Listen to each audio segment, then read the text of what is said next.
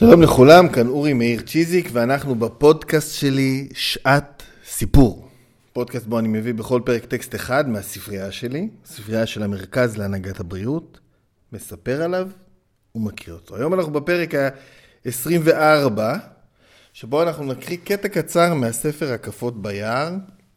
לא סתם הפרק הזה נמצא ואני משדר אותו בזמן הזה, ואני בונה על כך שהקשבתם לפרק הקודם, פרק ארוך במיוחד, כמעט שעה, שעסק בחוב, במחשבה פילוסופית, אנתרופולוגית על חוב, מתוך ספרו של דוד גריבר, חוב, 5,000 השנים הראשונות, שנמצא כמובן רק באנגלית, אבל תרגמנו את הפרק הראשון שלו, לכבוד הפרק הקודם.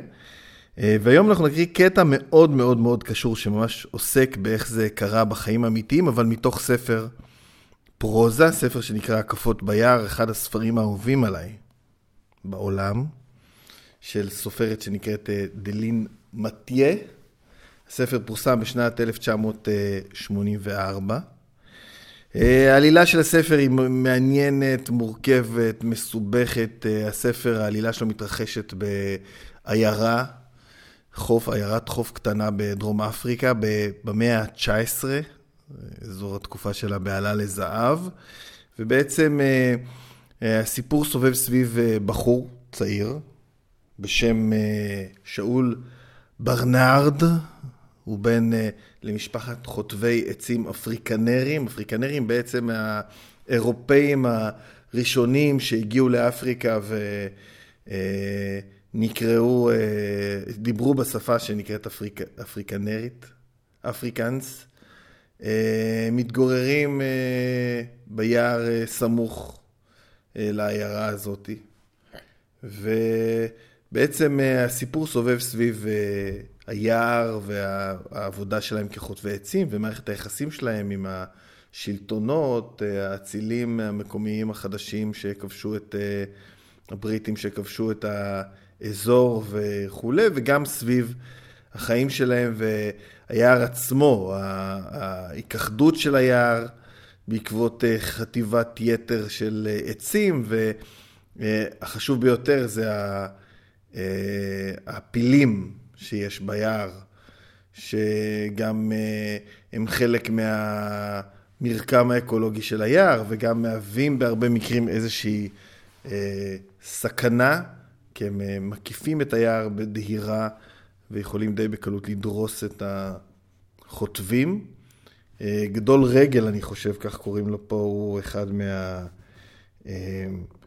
מהפילים הגדולים והמשמעותיים שם, מהסיפור כמובן. ורציתי להקריא לכם קטע קצר מהסיפור, ככה מהחצי הראשון שלו. אני מאוד מאוד ממליץ לקרוא את הספר הזה, ואני אגיד, אני אדגיש את מה שאני רוצה מפה אחרי שאני אקרא את הקטע. שאול הוא, אני רק רוצה להגיד ששאול הוא הגיבור שלנו, אמרנו גדול רגל הוא אחד הפילים הגדול שסביבו הסיפור הזה. ב4 שנים שהוסיף לעבוד בצוות של אביו, קודם שהלך אל מקדונלדס, למד הרבה דברים. אם עשית עץ לעקרונות שברים, הקונה דורש עדנים של פודוקרפוס, ואם עשית עדנים, הקונה דורש אוקוטיה. קוט אוקוטיה, והוא ידרוש עץ קרונות. ולעולם אין העץ ממדרגה ראשונה, קצתו ממדרגה שנייה, ויתרו אינו ראוי לשימוש לדברי מקדונלד. אפילו אתה מוכן להניח את ראשך תחת גרזנך שלך, ולהישבע שהבאת עץ ממדרגה ראשונה.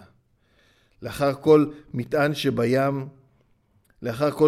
שבים אל היער וחוטבים ומנסרים וחוטבים ומנסרים בגשם לאחר שכל מטען שבים אל היער וחוטבים ומנסרים וחוטבים ומנסרים בגשם ושלא בגשם. במחלה, במוות, חוטבים ומנסרים, גוררים, שבים אל העיירה, 5 שילינג פוחתים מן החוב ועוד מעט מזון. כל דבר אחר נרשם בספר. 10 שילינגים פוחתים מן החוב ועוד קמח וסוכר. והשאר נרשם בספר שוב. הכסף לרישיון החוטב אף הוא בחשבון הקפה. אינך יודע אלא שכל חייך תלויים בפתק הקפה. בטטות אתה מגדל בעצמך, תודה לאל, ובשר לסיר שלך אתה צד בעצמך. אם לא תפסו אותך. 4 שנים נדרשו לו ללמוד שהחיים הם הקפות במעגל קסמים. החוטב ממית את היער, הקונה ממית את החוטב. סביב, סביב, סביב, אתה מקיף הקפות במעגל קסמים. שנה, שנה. במקום שעיכבו אותם האריסון או אנשיו היום, הוסיפו לקרות מחר, כי הממשל ששילם לאריסון בשביל להציל את היער, היה לוחץ ממערב לקבל עוד עץ למסילות הברזל, עץ למזחים, לנמלים, עץ לקרונות שברים, שיש להם לקחת את האדם ואת מטלטליו צפונה, עץ לשולחנות ולכיסאות ולארונות ולמיטות, עץ, עץ, עץ. בין כל מאות הגרזנים ובין האוניות העוגנות וממתינות על יד המזח הסמוך לעיירה, התעשרו קוני העץ עוד ועוד, ואילו הידיים האוחזות בגרזנים היו חסרות מגן, וכך היה גם היער. אבא, מה עשה אביך לפרנסתו? שאל יום אחד. היה חוטב עצים, הלא אתה יודע. ואביו? בימיו חטבו במזרח במקום שנשפך נהר פיסנג אל הים. שם טענו אוניות בימים ההם. ואביו? אתה רוצה ללכת לאחור אל האדם הראשון? רצית להיות חוטב עצים תמיד? דמנו אינו יודע עבודה אחרת, ככל אדם ביער. עד מתי לדעתך יחיה היער? אם תתחיל בזה שוב שאול, אמרתי לך להרחיק מן הדרשות הללו של הריסון. אם נרצה בדרשה של כנסייה, נשיג לנו כומר פה. מר הריסון אומר שאנחנו עוקרים את לב היער, אבא. לא יכל שאול למשול ברוחו. הוא אומר שאם תמשיכו ככה לא תישאר אלא קרחת יער בתוך 100 שנים מהיום, ואולי הרבה פחות מזה. אם כן, עלינו לחטוף כמו משוגעים. הלא זה מה שאנחנו עושים, אבא. צריך להתפרנס. פתאום היה אביו שרוי בשלווה משונה. לפנים היה המצב טוב מזה, אמר. מחיר העץ היה גבוה מזה בימים ההם. קיבלנו מחצית הקטר ללוח של אוקטאה, שאורכו 40 מטרים. לירה ו6 שילינג לקלנדר, ו9 פנים לאסגי ולברזילאי. מי קנה? בדרך כלל הגביר מלהוקטרל, ג'ורג' רקס. בכסף ממש? המזומנים היו נדירים אז כמו היום, שילמו לנו במצרכים גם בימים ההם. זה הדבר שהציק לו לשאול יותר מכל. אבל משהו פה אינו קשורה, הבא התפרץ ואמר. ראשך הוא שאול, להתכעס אביו. אתה מטה אוזן לדבריו של האריסון, ואחר כך אתה בא ורוקק אותם לתוך דבריי שלי. כמה פעמים עליי לומר לך שהיער שייך לנו? נחטוב במקום שראוי לחטוב לדעתנו, ידינו שלנו הן העובדות בפרך, ולא ידי הממשל, ולא ידיו של האריסון, ולא ידיה של המלכה ויקטוריה. היה יום גשום. פלגים זעירים התחילו בונים להם סוללות וסחרים לפני המחסה, והעשן האפור מן המדורה הרומצת הסתלצל ונכנץ לו בעצלתיים והכאיב לעיניהם. יוסף הלך אל מעבה חומות אל חסינה, ביתו של סטופל בהר הייזן. הנורא זקן היה אי שם בגשם. צורך דוחק היה לו לשאול ביום ההוא להשיח בדבריו שהיו מצטברים בקרבו. אבא, אינני רוצה עוד שתיחס עליי היום, אבל תגיד לי מה יהיה עלינו כשימות היער. אני משתדל שלא לכעוס שאול, אבל אינני יכול להבטיח כלום, תבין.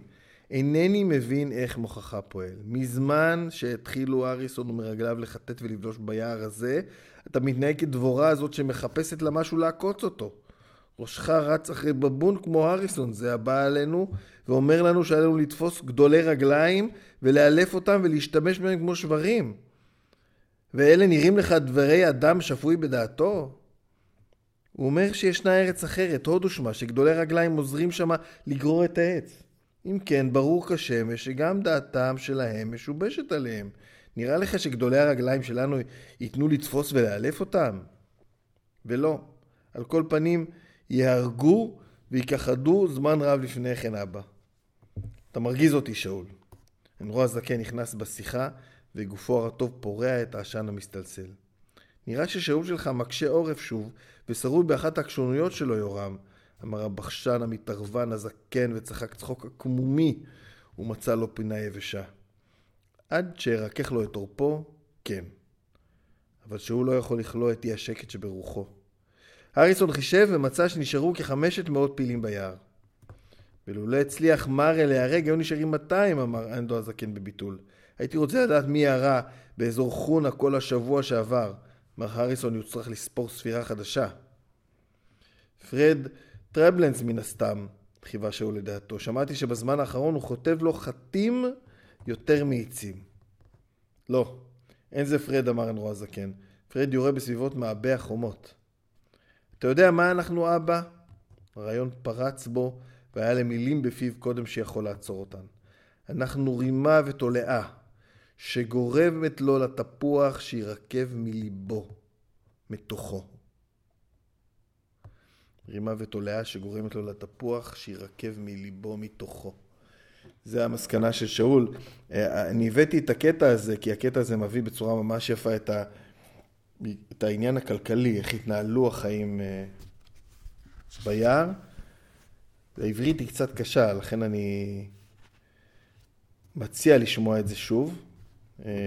כל העניין הזה של הקפה, זה שהם בעצם חיים מהחובות, שהם כל הזמן בחוב כלפי האדונים, כל הזמן מנקים להם מהחוב. אינך יודע, אלא שכל חייך תלויים בפתק הקפה. החיים הם הקפות, ככה אומר שאול, הם הקפות במעגל קסמים. החוטב ממית את היער, הקונה ממית את החוטב, סביב סביב סביב אתה מקיף הקפות במעגל קסמים. שנה, שנה. ופה יש איזו התנגשות בין, גם רואים, בין הצרכים האקולוגיים של שמירה על הפילים ושמירה על היער, לבין הצרכים הכלכליים, וכמובן, לצערנו, הצרכים הכלכליים הם אלה שבדרך כלל גוברים. ספר מרתק, סוף המאה ה-19, אחד מהספרים, כמו שאמרתי, האהובים עליי, הקפות ביער, דלן מתיי, ספר שפורסם ב-1984, יצא בעברית בהוצאת עם עובד. זהו, סיימנו, מזמין אתכם לעקוב אחרי הפודקאסט, וגם לעקוב אחריי, ואחרי הפעילות של המרכז להנהגת הבריאות, גם ברשתות החברתיות וגם באתרים שלנו. אני אורי מאיר צ'יזיק, ואנחנו ניפגש בפרק הבא.